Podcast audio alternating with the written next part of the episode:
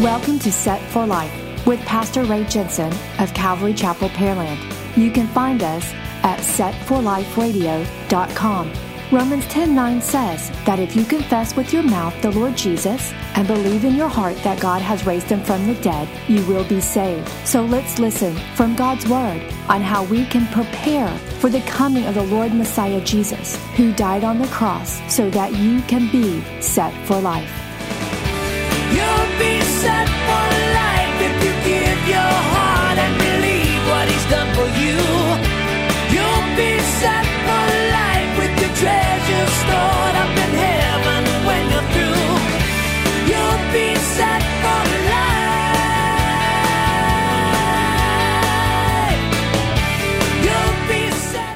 I often like to start a lesson or a teaching with a hook line, uh, uh, something that gives you a reason to care to listen to what I'm saying. uh, here's my hook line for my question, so to speak. Have you ever been around a lazy coworker? You've had to work around this guy. He's just not into it. His heart's not in it. He's just not there. Uh, how does that make you feel? Is that frustrating? Well, of course it is. It's very frustrating. As a matter of fact, you've got those also those people that perform just enough, the bare minimum. I mean, they do just what they're told and then they stop. They know they're there to accomplish a certain task, but they're only going to operate by when somebody tells them every single time. Somebody has to tell them to do everything. They'll do it, but then they sit down again. I've been around that. It's very frustrating. Let's say you're a business owner and you hire somebody for X dollars per hour, but they're not really giving you the work they're capable of. You know they're capable of doing better, and they're just not giving it to you because they, well, I'm, I did the job he told me and I sit down. Well, whether you're a coworker or an owner, that's very frustrating because you know you're either not getting the work you have paid for or it's making it harder for you, the coworker, to, to get the overall task done that everybody should be pitching in for together. I uh, have talked to some music friends of mine because I'm not musically inclined. So I talked to a friend uh, who was in a band. I said, Who's the one guy that can mess up the whole song for everybody else trying to play it? Is it the drummer? I figured maybe the drummer because he keeps the timing. I had one guy said, "Well, mm, in my opinion, it's not really the drummer; it's the bass player." So, I mean, I I would have thought the drummer. I don't know. For you music people, uh, you may have your own opinions. I don't. I don't know. I have to ask other people, but that's not really the point. You know that when you're playing in a band and you need to play well, one guy can mess it up for everybody, whether it's the guitarist or the bass player, drummer, or just a guy that can't sing right, whatever. Somebody doesn't perform and give their best. Everybody else is putting their best into it, and they see the one guy that's not. Well, it messes everybody up. And you know, I, have seen bands that had gigs to go play. They had to go play somewhere, and they needed to play good because they were going to get paid for it. And how well you play on this one is going to determine if you get to come back and play again. You need to put your best in it. Eh, but one knucklehead in the group is messing it up for everybody. It's very frustrating. And you know, in the body of Christ, there's a lot of that too. There are people in the body of Christ, they're, they're there, but their heart just not, it just isn't fully into it. And that can corrupt some other people to want to do the same thing. You've seen it before, people at work. You've got that guy that just isn't performing well and he does just enough, if, if even that. And he sits down and then you've got a guy that's working well. But he sees the other guy sitting down. He's thinking, hey, if I'm getting the same paycheck as him, is getting the same wage as him, and he's laying down, taking it easy, well, then I'm going to take a break too. Well, now he's corrupted other people. You don't want that. You don't want that in the workplace. You don't want it in the body of Christ either. So I want to take you to Colossians 3 and verse 23. For those listening to me on the radio, I'm giving you a minute to get there to Colossians 3 and 23 because we have what's called digital Bibles. You can get to a location in a hurry. They're awesome.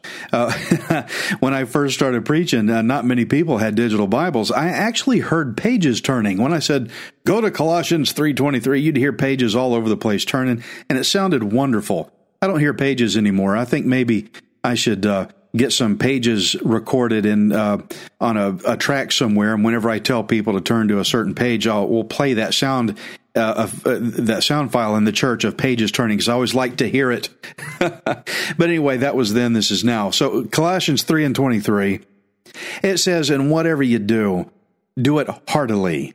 As to the Lord and not to men, knowing that from the Lord you will receive the reward of the inheritance, for you serve the Lord Christ.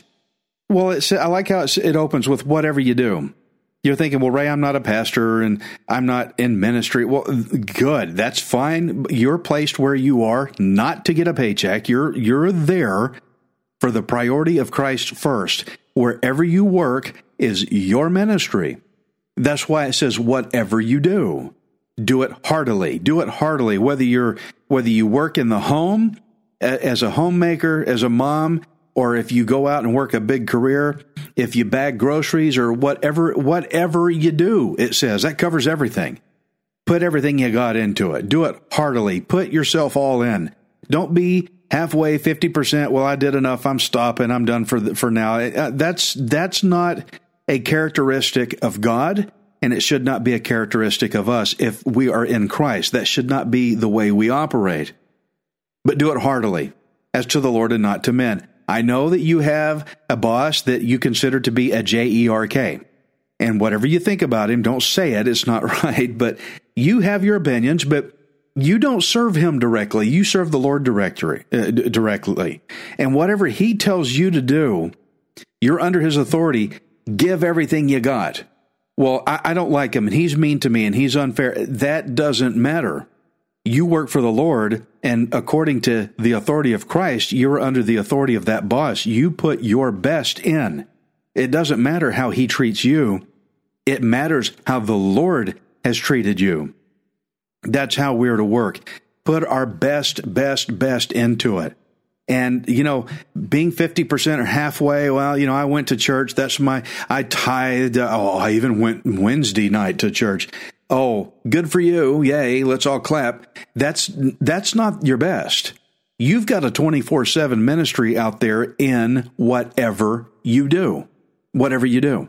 You get up in the morning, come to work with a good attitude rather than I have to be here.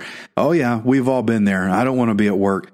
Hey, you're at that workplace to represent Christ. The paycheck is just a side benefit. Treat your job like it's your ministry because it says, whatever you do, do it heartily okay, as to the Lord, because you'll receive the reward of the inheritance, for you serve the Lord Christ. Wow, I hope you can get up in the morning and go to work tomorrow feeling a whole lot better about what you do. That's your ministry. People in the workplace that don't know Jesus might see Jesus through you because everybody hates that job and that bus is a J E R K and you're the only one there with a smile on your face just eating it up. They're going to wonder why. Why are you like this? It's like, hello, Ray, why are you so happy to be here? Everybody else hates it here. Well, I'm here serving the Lord Christ and I'm going to give it the best I got. And you're going to confuse them. They're going to call you a nerd. You're going to be weird, but you know what? You're also going to be holy. Holy is set apart, different. You're going to be different from everybody else. And that's an attention getter. As it's been said in the movies, that's an attention getter. You're going to get their attention. So use it. Use where God's put you. But I want to show you something in Second Chronicles 3 and 1. Now, I'm going to go right on into it, but this is a, a radio show or a podcast. You can hit pause button, come back and pick it up later. So I'm going to move. Second uh, Chronicles 3 and 1. It's talking about when Solomon was building the temple. It says, Now Solomon began to build the house of the Lord at Jerusalem on Mount Moriah, where the Lord had appeared to his father David, at the place that David had prepared on the threshing floor of Ornan the Jebusite. And he began to build on the second day of the second month in the fourth year of his reign. This is the foundation which Solomon laid for building the house of God. The length was 60 cubits by cubits according to the former measure, and the width 20 cubits. And the vestibule that was in front of the sanctuary was 20 cubits long across the width of the house, and the height was 120 he overlaid the inside with pure gold. The larger room he paneled with cypress, which he overlaid with fine gold. And he carved palm trees and chain work on it. And he decorated the house with precious stones for beauty. And the gold was from Parvaim. He also overlaid the house, the beams and doorposts, its walls and doors with gold. And he carved cherubim on the walls. And he made the most holy place. Its length was according to the width of the house, 20 cubits, and its width, 20 cubits. He overlaid it with 600 talents of fine gold. The weight of the nails was 50 shekels of gold, and he overlaid the upper area with gold. My goodness, this temple that Solomon built, it was built with incredible precision to exacting standards. It said this many cubits by that many cubits and all the all the detailed instructions and it was precision work because he carved palm trees and chain work into the fine gold and he carved cherubim into it and all this. I mean, this is some fine work and gold here. It, so the Bible describes to us here the care and the attention to detail that marked the furnishings of the temple. It defined magnificence. It was a magnificent work. So, what Solomon did by doing all this incredible work is he set a new standard for excellence. He set a new standard way, way up high. He raised the bar, we would say today. He set a high standard for excellence. Now, what kind of metals were used in the temple and its furnishings? Did it say lead? Did it say something else? What, what kind of metal? It wasn't just metal, it was a precious metal. What metal was it? You remember gold, fine gold. Why? Because that's the best there is. That's the best there is. Now I want to show you something now in 1 Corinthians 3:16. It says, "Do you not know that you are the temple of God and that the spirit of God dwells in you?" So where's the temple now? Where's the temple now? The temple is in us. The temple is in us. We are now the temple where the Holy Spirit resides in us. Wow, that's fantastic that that's where the temple now is. And so, what does this mean? If we're the temple, don't you think there's something for us to learn from the standard that Solomon set in the old temple? That high bar, that high standard in the temple? And now we're the temple? What should our standard be if we are the temple? Our service should be the best there is. Now, this gold that Solomon overlaid everything with, this gold, fine gold over everything, when you come to belief in Jesus Christ and He comes to take residence in you, you are overlaid with the precious righteousness of Christ. And we should serve with excellence. So if we are the temple, what should our standard be? Our service should be the best there is. I asked some friends about what they thought about this uh, gold. I said, "Why gold? Why why gold? Not only besides this, the best there is. What other input can you give me?" And one guy said, "Ah, gold is fitting for a king." Oh yeah, that's good. It's fitting for a king. Our service as the temple of God should be fitting for our king, King Jesus you know, he died. He paid a high price. He already pledged his end. He said, I'm going to pay all this. You can't pay it. I will. At the cross, he paid for our salvation. Now I want to ask you, is Jesus getting the service he paid for? Is he getting what he paid for? Now, I'm not saying you got to work for your salvation because he paid for all that, but if he did pay for it, what about the service you could be giving, that we could be giving. He should be getting the best you've got.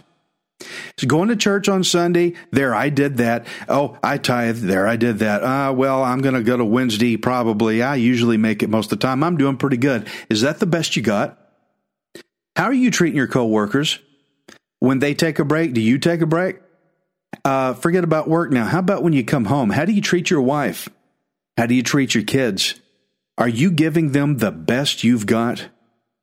Well, Ray, come on. By the time I come home, I'm tired. Uh, what do you think it was like for Jesus on the cross? Do you think that tired him out? Do you think we could give our best? He gave us his best. I want to show you something in Philippians 1 and 9.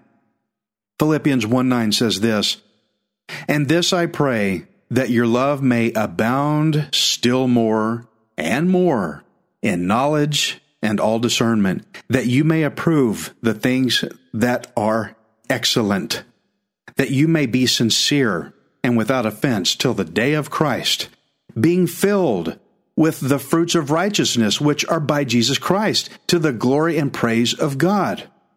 Now, I see three things in this passage here. Now, there's a lot of things, but the things I'm focused on is the fact that he says, I pray that your love may abound.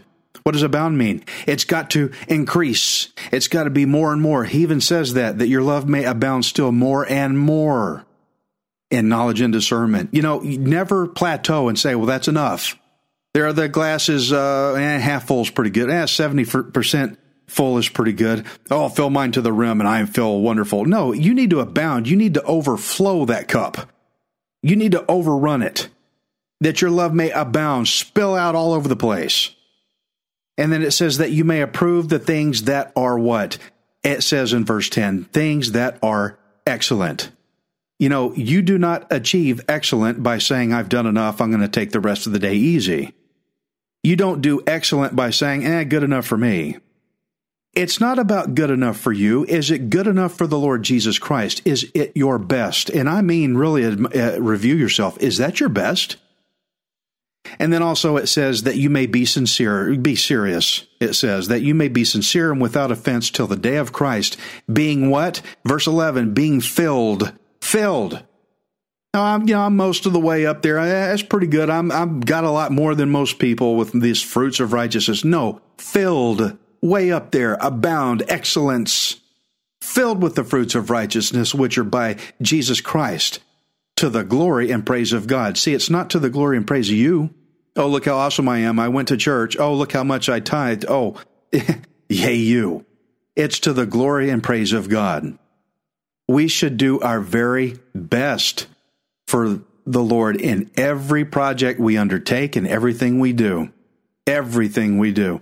One time I went to this place that served a turkey avocado sandwich. I loved it. They had this really good, strong iced tea. And I went in there and sat down uh, after ordering. I got ordered my turkey uh, avocado sandwich and my iced tea, and I sat down and waited. Well, some people came in after me, and they got their food before me. And the people that came in after them, they also got their food too. So I had uh, two groups of people that came in after I did, and they all got their stuff and they were eating. And I was about kind of getting upset, as anybody would probably be. I was wanting to go and give them, hey, uh, did you forget about me? And and the Lord said, no, I want you to wait. I want you to learn something here. So I waited until I was absolutely sure they forgot about me. And then the Lord says, okay, you can go. I took my receipt and I went up to the people where I ordered the food and I held my receipt up and I said, Hey, did you forget about me? And they looked at me and they said, Oh, oh yeah, I'm sorry. We forgot. We forgot. We'll have it right out. So I went and sat down. Well, eventually they come and they bring the, the tray and with my turkey avocado sandwich on it and they set it down in front of me and then they walked off. We're sorry and they took off and, and then left. Well, I looked at there's a sandwich, but where's my iced tea? Didn't get my iced tea. I did not get what I paid for. I had to go ask if they forgot about me, and then I still didn't get what I paid for. And so I had to go back again. And I took my receipt again and I showed them my receipt and I said, Hey, look here. See, look at this you're still not really getting me everything I paid for. I'm, I'm really not getting what I paid for here. I'm not getting everything you are supposed to give me. And so they said, Oh, sorry, sorry, sorry. Get me my tea. And I sat down and started eating. I thought, well, Lord, what, what was that all about? Because all the people that were behind me had now eaten and gone, and I'm still there. And the Lord said, um, You know, Ray, when you had to go back and show them your proof of purchase and hold up your receipt, to prove to them that you paid for this, that you're not getting what you paid for, can I ask you something? And the Lord said, I paid for you, and I have a proof of purchase myself. It's in the scars in my hands, and it's in my side. Proof of purchase. And he asked me, Am I really getting what I paid for? I bought you, but am I getting everything I paid for? Did you forget about me? Friends, we really have to remember that the Lord died for us and he paid an astronomically high price. And we should be giving him what he paid for our best, excellence, the high standard. Well, Ray, I'm not that good. I can't get to the high standard. Well, that's why he indwells you and takes residence in you as the, as the temple to enable you to do that. To give that high, to be able to perform that high service that he is worthy of.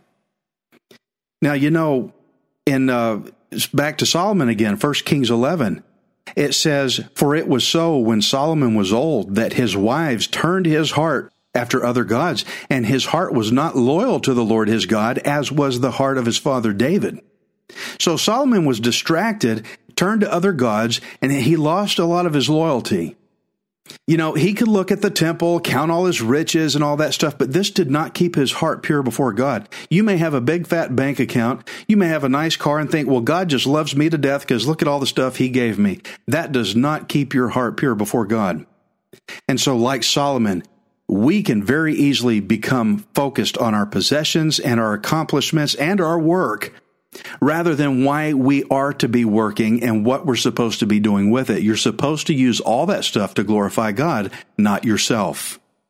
We have to remember that our priority must remain on God and not on what we do or what our reputation is. God has to be first in our lives, whatever you do. He needs to be first in your life to represent Jesus to others and glorify Him and keep our hearts right before Him. No gold, silver, or any achievement can take the place of these simple truths that I'm talking about here. And so, what about that lazy coworker that takes it easy? Have you been a lazy Christian? Because, quite frankly, there's a lot of them out there, lazy Christians. And you know, when you lay down and stop representing Jesus, it's a little harder for the rest of us to maintain because, you know, it would be nice to have strength in numbers. Join in, get in with the body of Christ. Let's represent Jesus all over this country to where people really see the Lord and go, wow, who's this? I want him. You know, I can't represent Jesus to the people you do because you know people I don't know. So let's represent and give our very best and let's represent Jesus across the board everywhere. And God will really bless that.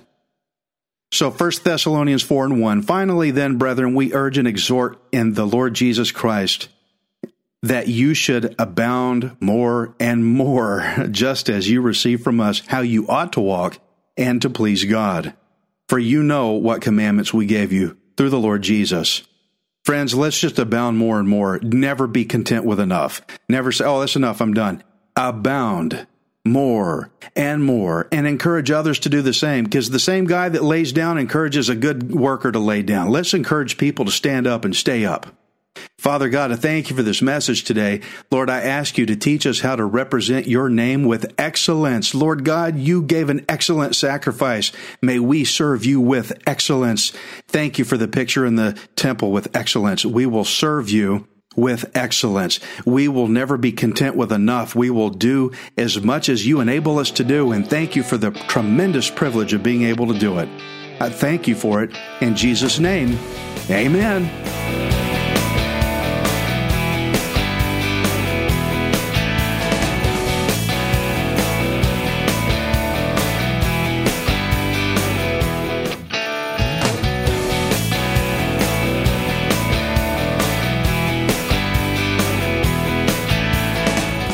Listening to Set for Life. We hope you can join us next time, unless Jesus returns for us first. Set for Life is the radio ministry of Pastor Ray Jensen of Calvary Chapel, Pearland, located in Pearland, Texas. We invite you to subscribe to our podcast at setforliferadio.com. Hi, this is Ray Jensen. Thank you for giving me the opportunity to encourage you in God's Word. If the Bible doesn't excite you, then you're not reading it. I want you to remember that you are not worthless, you are priceless. Messiah Jesus died on the cross to redeem you so that you can be set for life. You'll set